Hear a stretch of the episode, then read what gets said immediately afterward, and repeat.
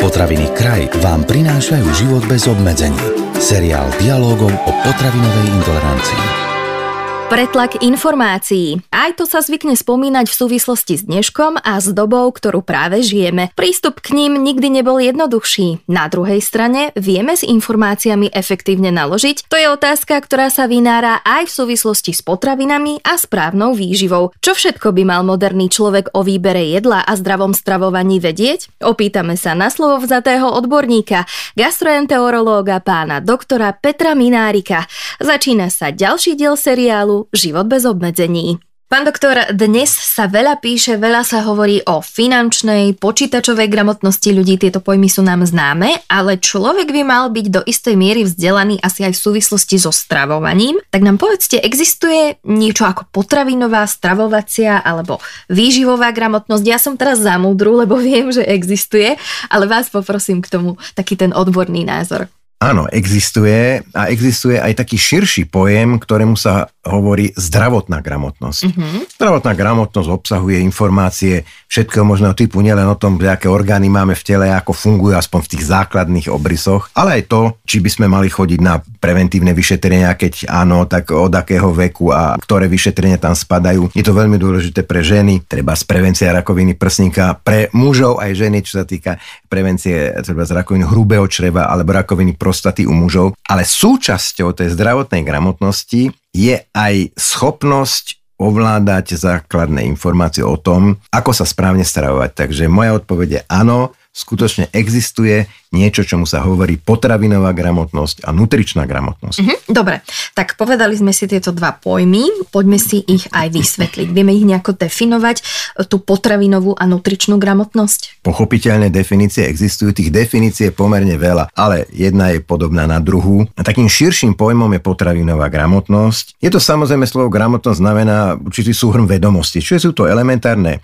vedomosti o potravinách, o potravinových skupinách, ale aj o tom, ako ako stravu správne. Skladovať, pripravovať, ale pozor, v tých definíciách je aj povedané, že to nie je len súhrn vedomostí, lebo pod heslom, že nestačí všetko vedieť a nič správne nerobiť, sa do tej definície dostali aj také pojmy a úkazy, tam je aj motivácia dodržiavať zásady, mm-hmm. správneho stravovania, výber z konzumovaných potravín a schopnosť teda to vlastne pretaviť do svojej každodennej stravovacej praxe. Čiže nie je to len vedomosť, ale je to aj motivácia a schopnosť, ochota. Čiže sú to vlastne aj postoje, nielen vedomosti, ale aj postoje a správanie stravovacie patrí do tej gramotnosti. Čo sa týka nutričnej gramotnosti, tak to je taká podmnožina tej potravinovej gramotnosti. Kým potravinová gramotnosť je samozrejme orientovaná na potraviny a potravinové skupiny, tak tá nutričná na živiny. To je trošku možno komplikovanejšie pre niektorých ľudí, mm-hmm. lebo sa pracuje s pojmami ako bielkoviny, sacharidy, tuky, masné kyseliny, nasytené, cukry a podobne, ale v určitých základných obrysoch by to ľudia mali vedieť a nie je to len schopnosť vedomostná, ale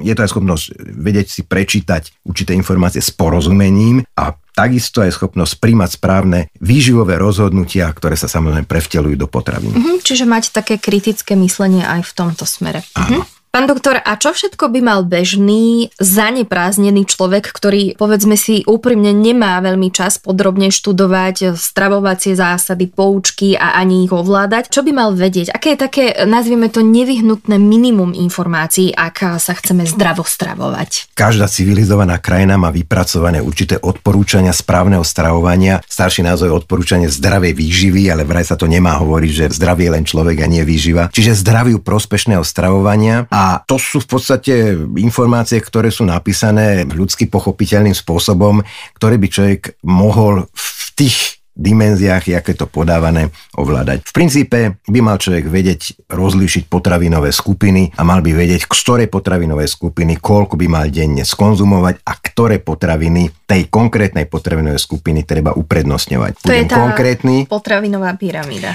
To je potravinová pyramída. V princípe ono to nemusí mať tú vizuálnu podobu, to môže mať aj, aj textovú podobu, ano. ale v princípe poviem príklad, máme povedzme udeniny. Udeniny môžu byť pripravené z červeného mesa, to sú klasické šunky, klobásy, salámy, ale môžu byť pripravené aj z hydinového mesa. A základnou takou vedomostnou požiadavkou by mohlo byť, aby každý vedel, že šunka hydinová, ale väčšina aj šunky z bravčového mesa majú podstatne menej tuku a teda menej energie a sú kaloricky menej výdatné než akákoľvek trvanlivá saláma alebo klobása. Keď zoberieme škrobové potraviny, tak takou základnou informáciou veľmi dôležitou je uvedomiť si význam celozrnných pekárenských mm-hmm. výrobkov pretože vláknina je tá pridaná hodnota v tej škrobovej potravine, ale keďže máme aj rafinované obilniny, pripravené z rafinované múky, tak existujú aj teda škrobové obilné výrobky bez alebo s minimálnym obsahom vlákniny. Mm. A mhm. keď už sa človek nasycuje, tak nech sa nasycuje s výživovo bohatými a plnohodnotnými potravinami a nie s tými, ktoré majú viac tej prázdnej energie, čiže veľa škrobov, ale nemajú tam už vlákninu. Vieme, že tam, kde je vláknina, tam sú aj minerálne látky a vitamíny skupiny B, treba prítomné.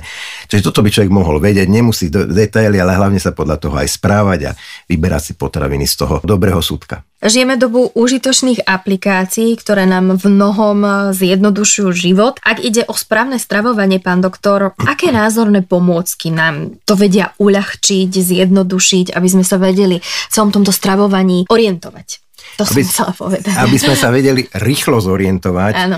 V čase, kedy každý má málo toho voľného času a chce, respektíve v tom času je rovnako. Ale Áno. ľudia majú tu vlastne tú potrebu v tom čase veľmi veľa vecí zažiť, počuť, Stihnúť. musia aj pracovať, mm. musí sa aj zabávať. Tak existujú určité pomocky, ktoré dokážu urýchliť ten informačný tok, keďže niekedy je lepšie raz vidieť ako, ako veľa počuť alebo dokonca čítať, tak existujú názorné pomôcky alebo vizuálne pomôcky, ktoré tú informáciu zjednodušujú a urýchľujú. A už sme mi tu spomínali v predchádzajúcich podcastoch, že existujú potravinové pyramídy alebo potravinové tzv. taniere. Tie pyramídy sú také možno, aspoň z môjho pohľadu, lepšou formou vizuálnej pomôcky, ktoré sú vyskladané z niekoľkých poschodí, konkrétne je 6 tých poschodí. Každé to poschodie obsahuje inú potravinovú skupinu, mm-hmm. pričom už pyramída sama o sebe má tvar zužujúceho sa útvaru. To znamená, každé poschodie je užšie, než bolo to predchádzajúce. To znamená, že z neho máme z tejto potravinovej skupiny zjesť menší počet porcií. Na tej báze, na tom prvom poschodí je ovoce zelenina s 5 až 7 odporúčanými porciami denne, na tom druhom poschodí sú škrobové prílohy, väčšinou obilniny, ale aj zemiaky tam patria s troma až piatimi porciami denne odporúčanými pre dospelých. A potom máme mliečne výrobky s troma porciami a teda to štvrté poschodie sú nemliečne bielkovinové potraviny, meso, hydina, ryby, strukoviny, vajcia, dve porcie denne a potom prídu teda tuky, oleje, nátierky a na tom špici sú tie veľmi obľúbené tie dezerty. Slaného a sladkého typu. Takže to sú vlastne názorné pomôcky, ale k tomu nejaký minimalistický text musí byť ešte k dispozícii, aby každý vedel, že z tej potravinovej skupiny jednak aká je veľkosť porcie a jednak, že ktoré teda potraviny preferovať. Napríklad tie z tej škrobovej skupiny škrobových potravín, ktoré obsahujú vlákninu. Hm, konec koncov aj o tom zdravom tanieri, aj o tejto pyramíde sme sa už niekoľkokrát aj v predošlých podcastoch rozprávali, takže posluchači si to môžu vypočuť. Pán doktor, veď sa má tak, že na takmer všetkých potravinách, alebo nie na takmer, ale na všetkých potravinách sa nachádzajú rôzne druhy informácií, ktoré sú určené pre nás, pre spotrebiteľov. A mnohí zákazníci tieto informácie alebo nečítajú a ak si ich aj prečítajú, možno im ani vôbec nerozumejú. A moja otázka teda znie, či je čítanie údajov na obaloch týchto potravín súčasťou potravinovej a nutričnej gramotnosti. Jednoznačne je. Uh-huh. To je jedna zo základných podmienok toho, aby sa človek mohol prehlásiť, že je potravinovo a nutrične gramotný, alebo teda dostatočne vyzbrojený dostatočným množstvom informácií, aby vedel čítať informácie na obaloch potravín podotýkam s porozumením. To znamená, aby im aj rozumel. Nie je to veľmi zložité, ale samozrejme, kto to nerobí, tak počiatku si musí trošku o tom niečo prečítať a potom má šancu a nádej, že bude kupovať potraviny s vyššou pridanou výživovou hodnotou. Uh-huh. A čo všetko by sme si teda, povedzme si tak v skratke, mali na tých obaloch potravín všímať? Čo by sme nemali prehliadať? Tak e, sú tam v podstate rôzne informácie, pričom všetky sú dôležité. Sú tam jednak informácie o zložení toho výrobku. Pokým je to výrobok veľmi jednoduchý, zložený, že to je jedna potravina, ktorá nebola nejakým spôsobom spracovaná, zoberme si kus ovocia, tak to je jablko, je vždy len jablko. Ale väčšina potravín už nie sú takto jednoduché, ale sú zložené z viacerých surovín a sú to teda vlastne spracované potraviny. Máme spracované potraviny, ktoré sú veľmi zdravotne prospešné a máme spracované potraviny, ktoré obsahujú veľa súčastí, ktoré by sme povedzme nemuseli veľmi často konzumovať. A to by mal ten spotrebiteľ o tomto vedieť. Samozrejme sú tam potom informácie o dobe odporúčaného skladovania, o dobe odporúčanej konzumácie, ale sú tam veľmi dôležité informácie, ktoré sú čiastočne povinné, niektoré sú dobrovoľné, to sú informácie o výživových látkach, čiže ano. tie výživové, alebo my tomu hovoríme nutričné informácie, ktoré väčšina ľudí možno nečíta z dôvodov, že im nerozumejú, alebo sú aj také dôvody, že sú napísané maličkými písmenami. Alebo radšej nechcú vedieť. A sú také trošku skované. Dobre, e, podrobnejšie si o označovaní a o informáciách na obaloch potravín povieme v budúcom podcaste. A pán doktor, môžeme teraz poslucháčom aspoň naznačiť, o čom všetkom bude reč, na čo sa môžu tešiť, na čo sa môžu pripraviť, čo všetko sa dozvedia dozvedia. Budeme hovoriť predovšetkým o výživových informáciách na obaloch potravín, pričom ich rozdeľujeme na povinné, ktoré musia byť na každej balenej potravine zo zákona, a to nielen zo slovenských zákonov, ale zo zákonov Európskej únie vyplývajúc, ale sú tam aj informácie dobrovoľné, čiže nad rámec tých povinných, ale aj tým by mal človek rozumieť, lebo nie sú tam zväčša napísané iba tak, ale majú nejakú výpovednú hodnotu. A potom si môžeme povedať aj o iných informáciách nie výživového charakteru, ktoré ale sú tiež dôležité, ale môžu mať nejaký zdravotný význam, napríklad informácie o prítomnosti alergénov alebo najčastejších alergénov, alebo teda informácie o odporúčanom skladovaní, príprave alebo odporúčanej dobe spotreby. Najcenejším tovarom dnešnej spoločnosti, ktorej hovoríme okrem iného aj informačná, je logicky informácia. Každú jednu je však dôležité spracovať tak, aby sa pre nás stala užitočnou. A to sa veríme podarilo aj v dnešnom podcaste s pánom doktorom Petrom Minárikom, odborníkom na zdravý životný štýl. Na budúce, ako sme už naznačili, sa naučíme viac o tom, čo si všímať a neprehliadnúť na obaloch potravín. Tento podcast vám priniesol kraj. Moderné slovenské potraviny.